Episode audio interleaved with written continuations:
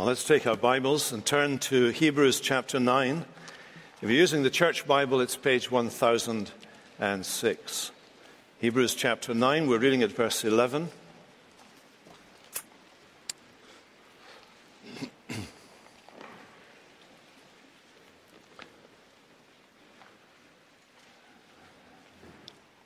and you'll see there's a movement in the text of verse 11 signaled by the first word.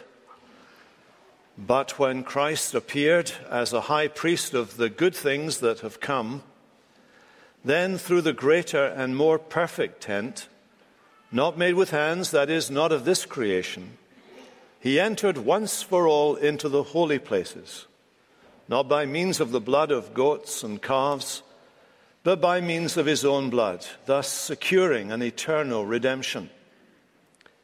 For if the blood of goats and bulls and the sprinkling of defiled persons with the ashes of a heifer sanctify for the purification of the flesh, how much more will the blood of Christ, who through the eternal Spirit offered himself without blemish to God, purify our conscience from dead works to serve the living God? Heavenly Father, may your word, the word of Christ, be our rule.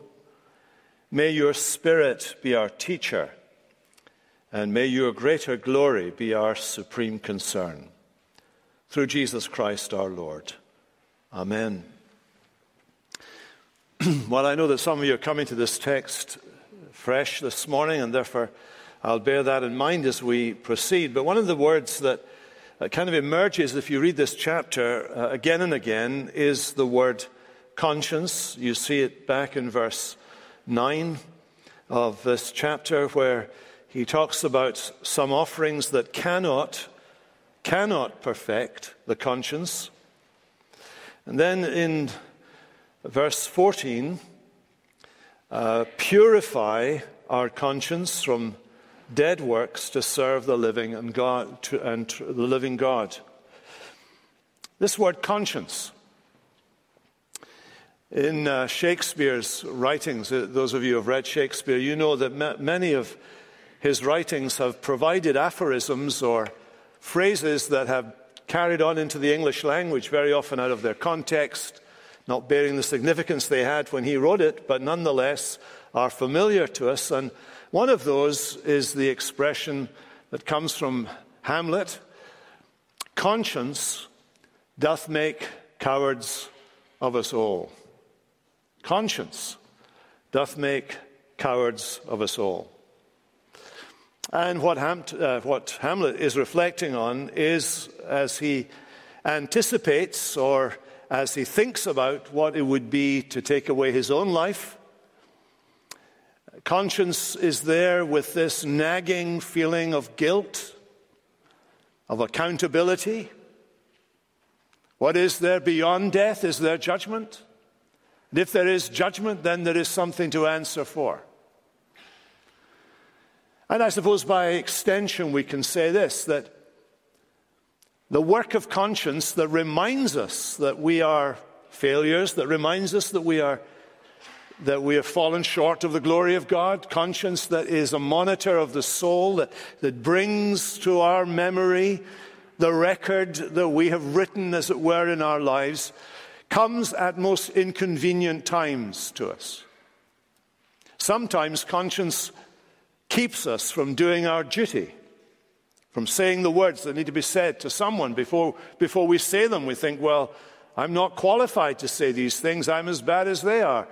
Or there are actions that need to be taken and we don't take them because we think to ourselves, well, the actions may as well be taken against me as against another. Conscience makes cowards of us all.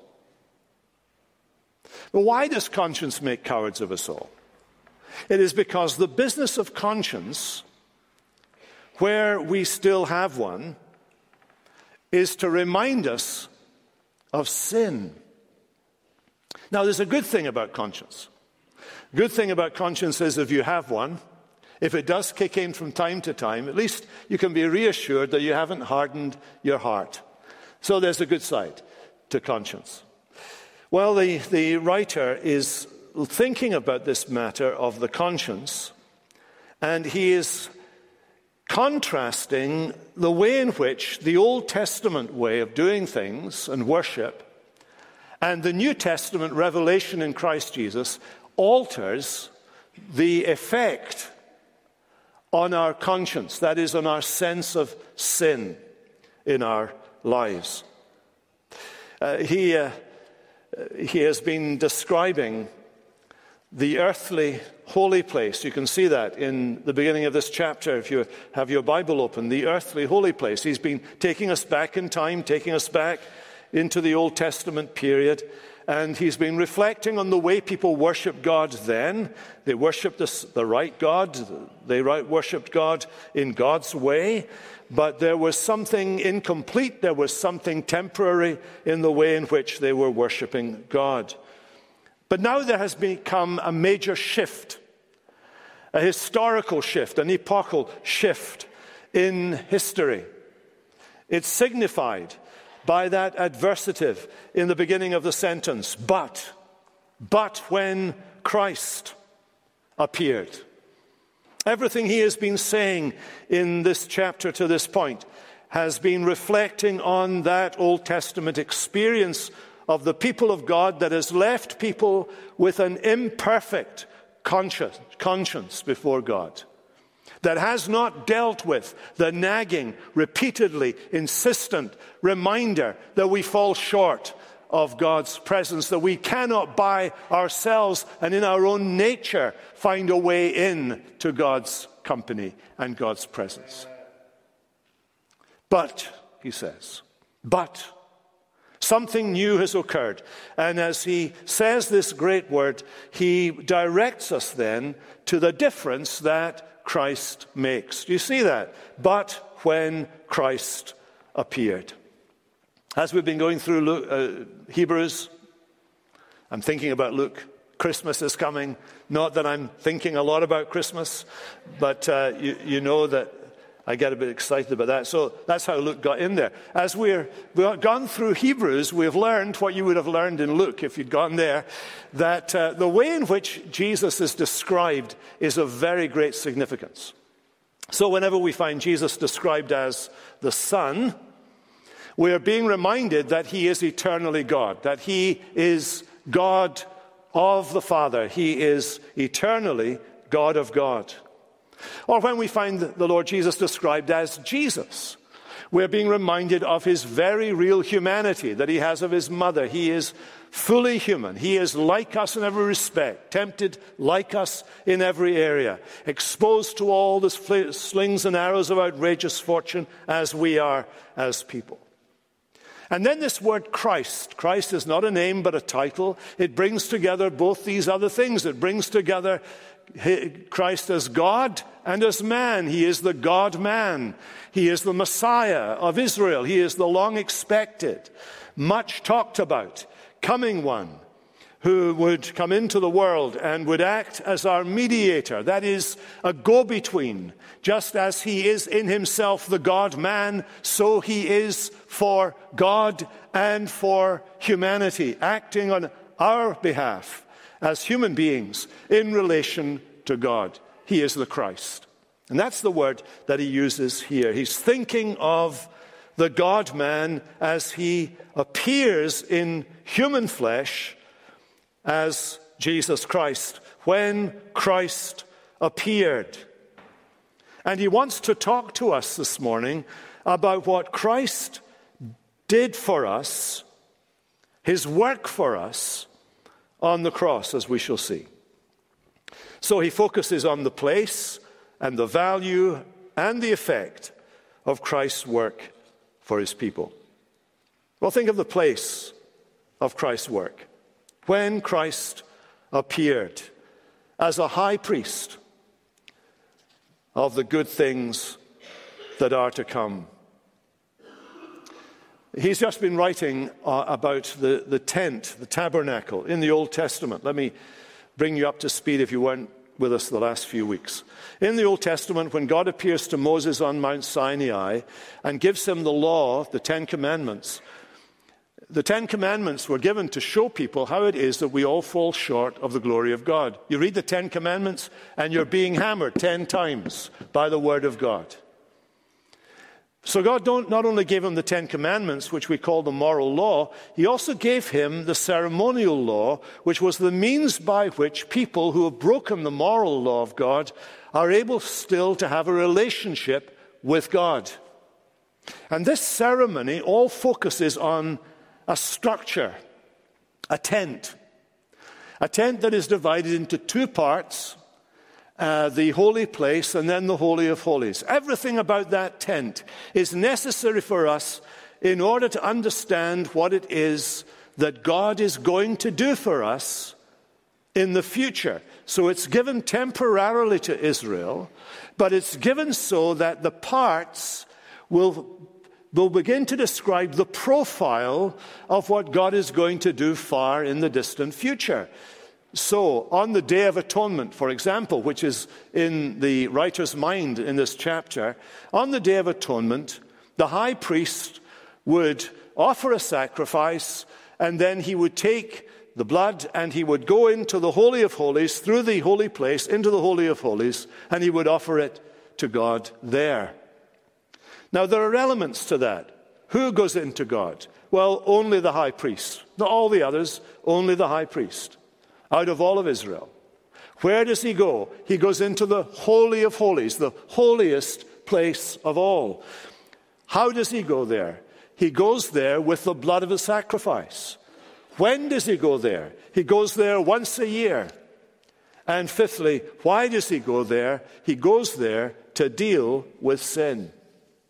Now, all of that ritual all of the rites associated with that tabernacle in all of their constituent parts are necessary for us to get our heads around what God is doing when He says, But when Christ appeared. Because when Christ appeared, He did in one inseparable, indivisible action everything that was represented in all the constituent parts of the work of the tabernacle. He comes as the high priest. He comes to offer a sacrifice. He comes to take the effect of that sacrifice into the very holiest place of all. He comes to turn away the wrath of God. He comes to be the means by which men and women, boys and girls can be reconciled to God. He comes to do all of that, and He does it all at once in Himself in an indivisible way. But you need all of those other things to explain and tease out what each part means. He comes to be our representative. So, this is how he puts it here. When Christ appeared, we might say, when he arrived, he was always coming, he was always being pred- pre- predicted in the Old Testament. That when he came, everything changed. Do you see that? He came as the high priest of the good things that have already come, he says. The good things that were expected the good things that were predicted. What kind of things are we thinking about? You find them scattered all through the Old Testament. There is uh, pardon, free pardon for sin, reconciliation, where there's hostility between God and people, that's over. And there's reconciliation, comfort, comfort, my people, says your God. Righteousness, righteousness which we lack and God has, that will be given to God's people. Holiness, holiness that God is and we're not, holiness is given to his people. And adoption, the most scintillatingly wonderful of all of the blessings that are given to us. All of these are among the good things promised in the Old Testament and given to us. And Jesus Christ is the high priest of good things to come, the things that have already come. He is the heir of all things, we're told in Romans chapter 8. His work is the source from which all the blessings of the new covenant flow. Here's how Paul puts it He who did not spare his own son, but gave him up for us all, how will he not also give us all things with him? Now, these things are ours now, but they're not complete yet. They're possessions we have now, but we don't have the perfection of them yet. You just take one of those benefits, the benefit of adoption. What does it mean to be adopted? It means that we become the sons of God. Men and women, boys and girls, become the sons of God. Why is that important? Why is it important that we say about every Christian believer, whether they're male or female, that we are all sons of God? It's because as a result of the fall and patriarchy that has dominated human society, normally throughout the ages of the world, girls did not inherit the estate. It went to the boy. If there were a boy, it was a boy and a girl, it was the boy who got it. In Christianity, everybody, men and women, boys and girls, are sons of God because they are heirs of the inheritance. Everyone, every believer. We are children, therefore heirs of God and co heirs with Christ. Isn't that a remarkable thing? And right now, the Bible says, the Holy Spirit is the pledge and the down payment of an ineffable completeness that awaits us in glory. You take our adoption. The Apostle John, when he writes uh, in his first letter, 1 John chapter 3, he writes to believers and he says, Beloved, now are we the children of God, the sons of God. And so we are. He adds that little under, underscoring. But then he goes on to say this it does not appear what we shall be. In other words, it's not obvious to people that we're the sons of God. They look at us, they see people like themselves. Maybe a bit weirder than they are, but nonetheless, people like themselves. They see human beings who have the same issues that everyone else has in their lives, all the things that flesh is there too. We have them. We, we experience them in our lives just as they do. It does not appear, it is not obvious what we are going to be as the children of God. But when He appears, John goes on to say, when He appears, we shall be like Him, that is, like the Lord Jesus, for we shall see Him as He is. So all these things are ours now, and they're going to be ours in their perfection when Jesus comes again. So let's look at it again when Christ appeared as a high priest of the good things that have come, then through the greater and more perfect tent, not made with hands, that is, not of this creation, he entered once for all into the holy places. Now, what is this greater, more perfect tent? It's obviously a reference to the tabernacle that we've been considering from the Old Testament. What is this greater, more perfect tent? The, uh, the answer actually is in that phrase in brackets in our English translation, though not in the Greek, of course, not made with hands. That phrase comes from Daniel chapter 2, where King Nebuchadnezzar has a dream. You remember that keeps him up at nights. He has it night after night after night. He's getting more and more upset about it. He has this dream. He, he asks his advisors if they will tell him not just the interpretation of the dream, but he makes it really hard for them and asks them to tell him what it was that he dreamt. The advisors were up for telling him an explanation, but they were not up for telling him what he had dreamt, because they knew perfectly well they couldn't. And eventually, Daniel, the God's prophet, is able to come onto the scene and he interprets the king's dream. He says, What you saw was a colossus figure that was made of, composed of various metals gold, silver, bronze, and iron. And this is what it meant. Daniel says that figure, that colossus that you saw in your dream, represents all the mighty empires of this world. As the book of Daniel goes on, we discover the gold represents Babylon, the silver, the Medo Persians, the, the, uh, the bronze represents Greece, and the iron represents the Roman Empire. Daniel sees this hundreds of years before these empires are in place, and he tells the king the fulfillment of this dream. And he says, In the days of that fourth kingdom, there will be a little stone from a mountain. The mountain, usually a site of a holy place or a, a, sanctuary or a temple. A little stone that will come rolling down the mountain and smash that great colossus to pieces. Daniel says to the king, That's the kingdom of God.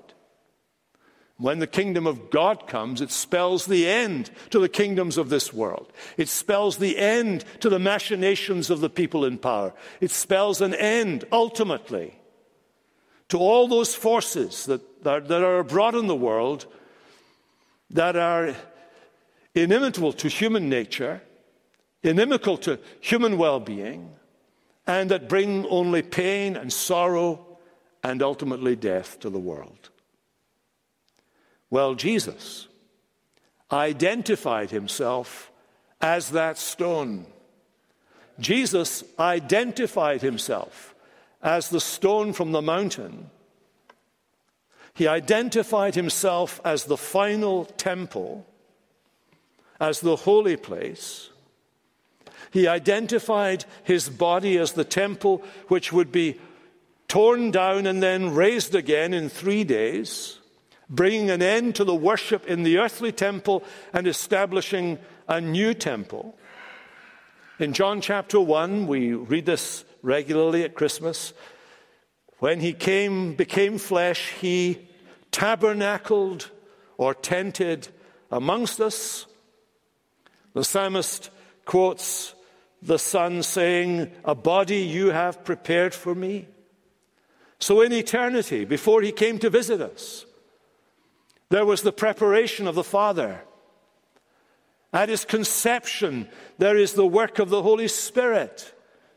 As Gabriel told Mary, the Holy Spirit will come upon you, the power of the Most High will overshadow you. Therefore, the Son to be, child to be given to you will be called Holy. He is the Son of God. In every respect, the word sanctuary is properly and fittingly applied to the body of Christ, and especially to his resurrection. His human body was formed as a creative work of God in the womb of the Virgin Mary. His resurrection body was a direct action of the Holy Spirit and power, the Father, Son, and Spirit, all involved in the resurrection of the Son. And James, the apostle, the leader of the Jerusalem church quotes from, Amos chapter 9, and he quotes this promise that God made before the resurrection. After this, I will return and I will rebuild the tent of David. I will rebuild its ruins.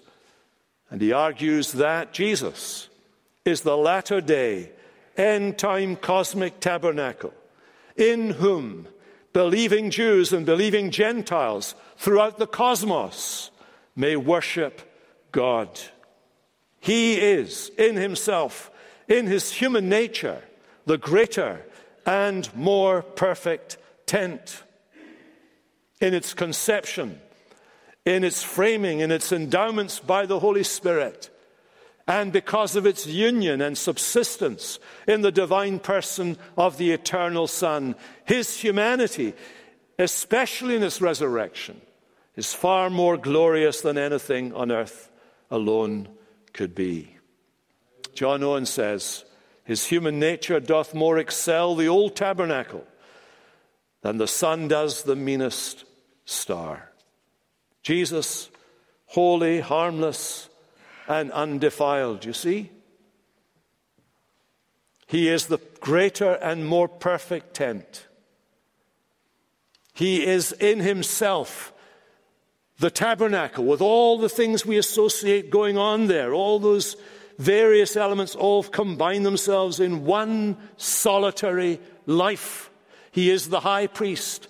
He is the sacrifice. He is the sweet smell that goes up to the throne of God that announces that our sacrifice has been accepted.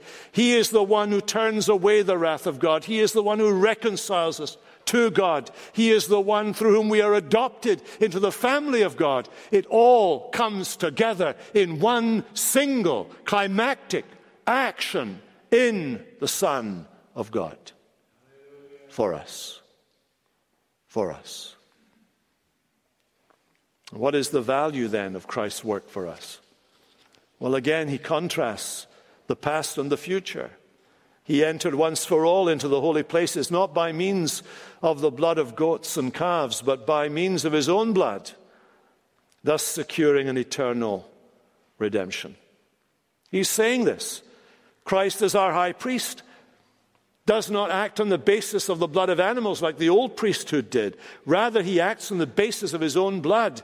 He, the sacrificer, is also the sacrifice. He who is the priest is also the victim. There's no other party involved here. In every respect, he does all that is necessary to bring us to God. When it says that he went into heaven or into the holy places with his own blood. You're not to understand that with the crass literal, literalism of thinking that he took physically blood into heaven. No. It's talking about blood used the way the Bible uses it.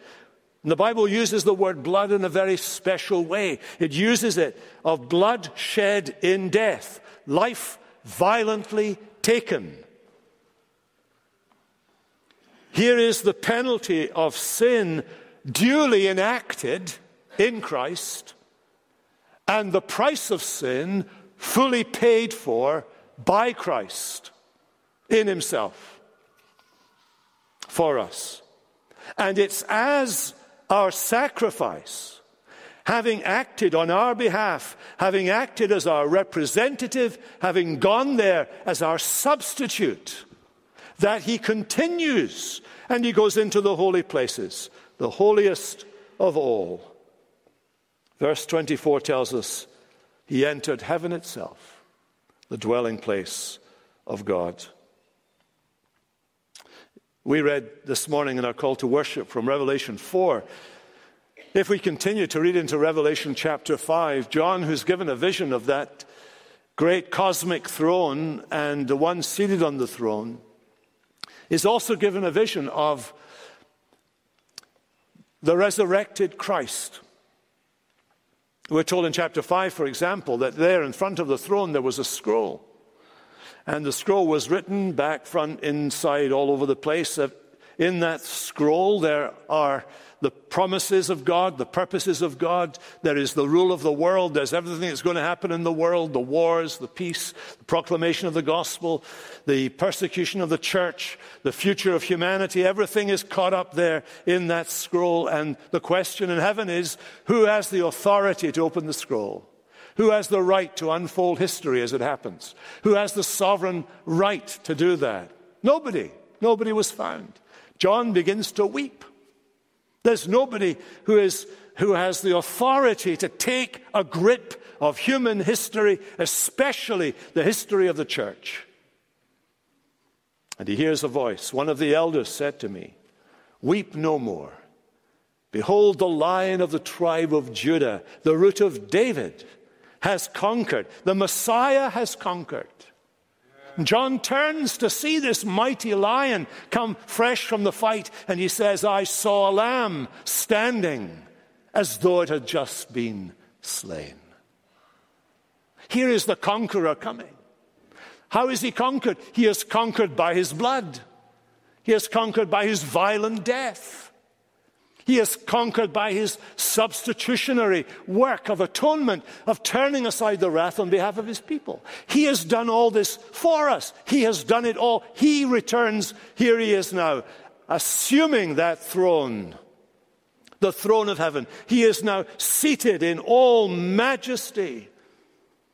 And those who are around the throne begin singing a new song. Worthy are you to take the scroll and open its seals, for you were slain, and by your blood you ransomed people for God. You ransomed people for God. That's why it's able to say that He has gone there on our behalf. And so different, you see, from the old covenant. As the hymn writer has put it, not all the blood of beasts on Jewish altars slain could give a guilty conscience peace or wash away the stain. But Christ, the heavenly Lamb, takes all our guilt away. A sacrifice of nobler name and richer blood than they. He shed his blood for his people. He made a sacrifice. The text tells us he did it once for all. Look at verse 12. He entered once for all. Once for all sacrifice, never to be repeated, unprecedented, unique. That one action achieved everything that was promised. All of those good things came about because of this once for all action. He is not in heaven eternally offering himself again and again and again in sacrifice to God. Once for all. Here's how Peter put it Christ died once for our sins. Here's how Paul puts it in that he died for sin, he died once. And here it says, he entered once for all. And what did he do in entering once for all? He secured our eternal redemption. You think of that. He did what was necessary. Liam Neeson in Taken, my wife's favorite movie. Don't tell her I told you that. Liam Neeson in, in Taken. They've taken his daughter. It's his daughter, first time. First movie, that's right. And he does everything. It's brilliant. It's brilliant. He does everything that needs to be done to get her back, to release her, to deliver her. Well, good as Liam Neeson is, the Lord Jesus is in a different category altogether. He has done absolutely everything necessary to deliver his people, to rescue his people, including laying down his own life to do that, to get redemption. See, the problem is there's a taken two. But there is no taken two when it comes to what Jesus did eternal redemption. There's no retaking you. What does this redemption involve? This release from? Well, it's, it's release from bondage, the bondage of fear of death, wages of sin, condemnation by the law, corruption of the body. It covers everything that we are and have in this life. Redeemed from all of that, all of that. We begin by being delivered from fear of death because no longer is death the end, it's the pathway into glory. We're delivered from the wages of sin. The wages of sin is eternal death. We're delivered from that, we're rescued from that. The, the law of God condemns us. We're, we're taken out from under condemnation because there's no condemnation to those who are in Christ Jesus. Our bodies are corrupted. They will die. They will be buried. But they will be raised again. There is redemption for our bodies. And by extension, there is redemption for nature. Nature, red in tooth and claw, nature in this cycle of bondage to natural laws and downward progression, nature that has been spoiled by humanity's influence, nature itself, we're told by Paul in Romans 8, is on tiptoes waiting for the redemption of the children of God. We have eternal redemption by virtue of what Jesus has done. And that brings me very briefly to the last bit. In verses 13 to 14, I know it looks like a lot, but we're going to go through it very quickly. The purpose of the old way was to symbolize external cleansing from sin. The purpose of the old way was just to qualify the people in the church to be worshippers. That's basically all it was. So there you are, you're outside. You want to get in? Well, there has to be a sacrifice offered. Then you can come in and you can worship. So it was all exterior, all external. But in Christ, something far deeper, going far further, has been accomplished. He offered himself, it says, to God through the eternal Spirit. Christ offered himself. He's, the writer is thinking of Christ in his entire person as the mediator, the God man. And as the mediator, he's taken on the form of a servant. And as the mediator, he was filled with the Holy Spirit without measure. And under the influence of Holy Spirit, he became obedient to death, even death on the cross. By the Holy Spirit, he went into the desert to be tempted by the devil. By the Holy Spirit, he was led on the path of obedience, strengthened in order to be the victim in our behalf. There you see the Father, Son, and Spirit all involved in the action of Jesus' life and in the work of Jesus' death and resurrection. The indivisible work of the Trinity is evident there in his human work.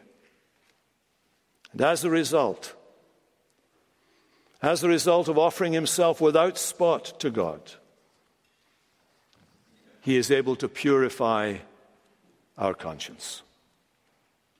To purify our conscience from dead works that don't amount to anything as far as God is concerned. Deliver us from that. Purify our conscience from those things that have, we have done, the actions we have done, that haven't brought life to us but have brought death to us and dread to us that keep us awake at night, that worry us, that shame us. He purifies our conscience so that we can serve God. Not just come into the building and worship, but serve God from our hearts. That's the work that Christ has done. That's the effect of what he's done. Conscience doth make cowards of us all. What we need is that deep cleaning that only Christ gives, that puts us in a new position in relation to God, whereby we're then freed to work the works that God has ordained that we should work, to live lives of service to the living God that bring glory to His name. That's what Christ has done by His work for you. And it changes your perspective. It changes the way you think about yourself. It changes the way you think about the world. It changes the way you think about the future. Let's pray together. Father, we pray that today something of the wonder of the work of Christ for us would stagger our minds and our understanding and leave us humbled leave us full of joy as we relish in the love that you showed us in Him, in Him who is your human face, in Him who is our Savior. We ask this in His strong name. Amen.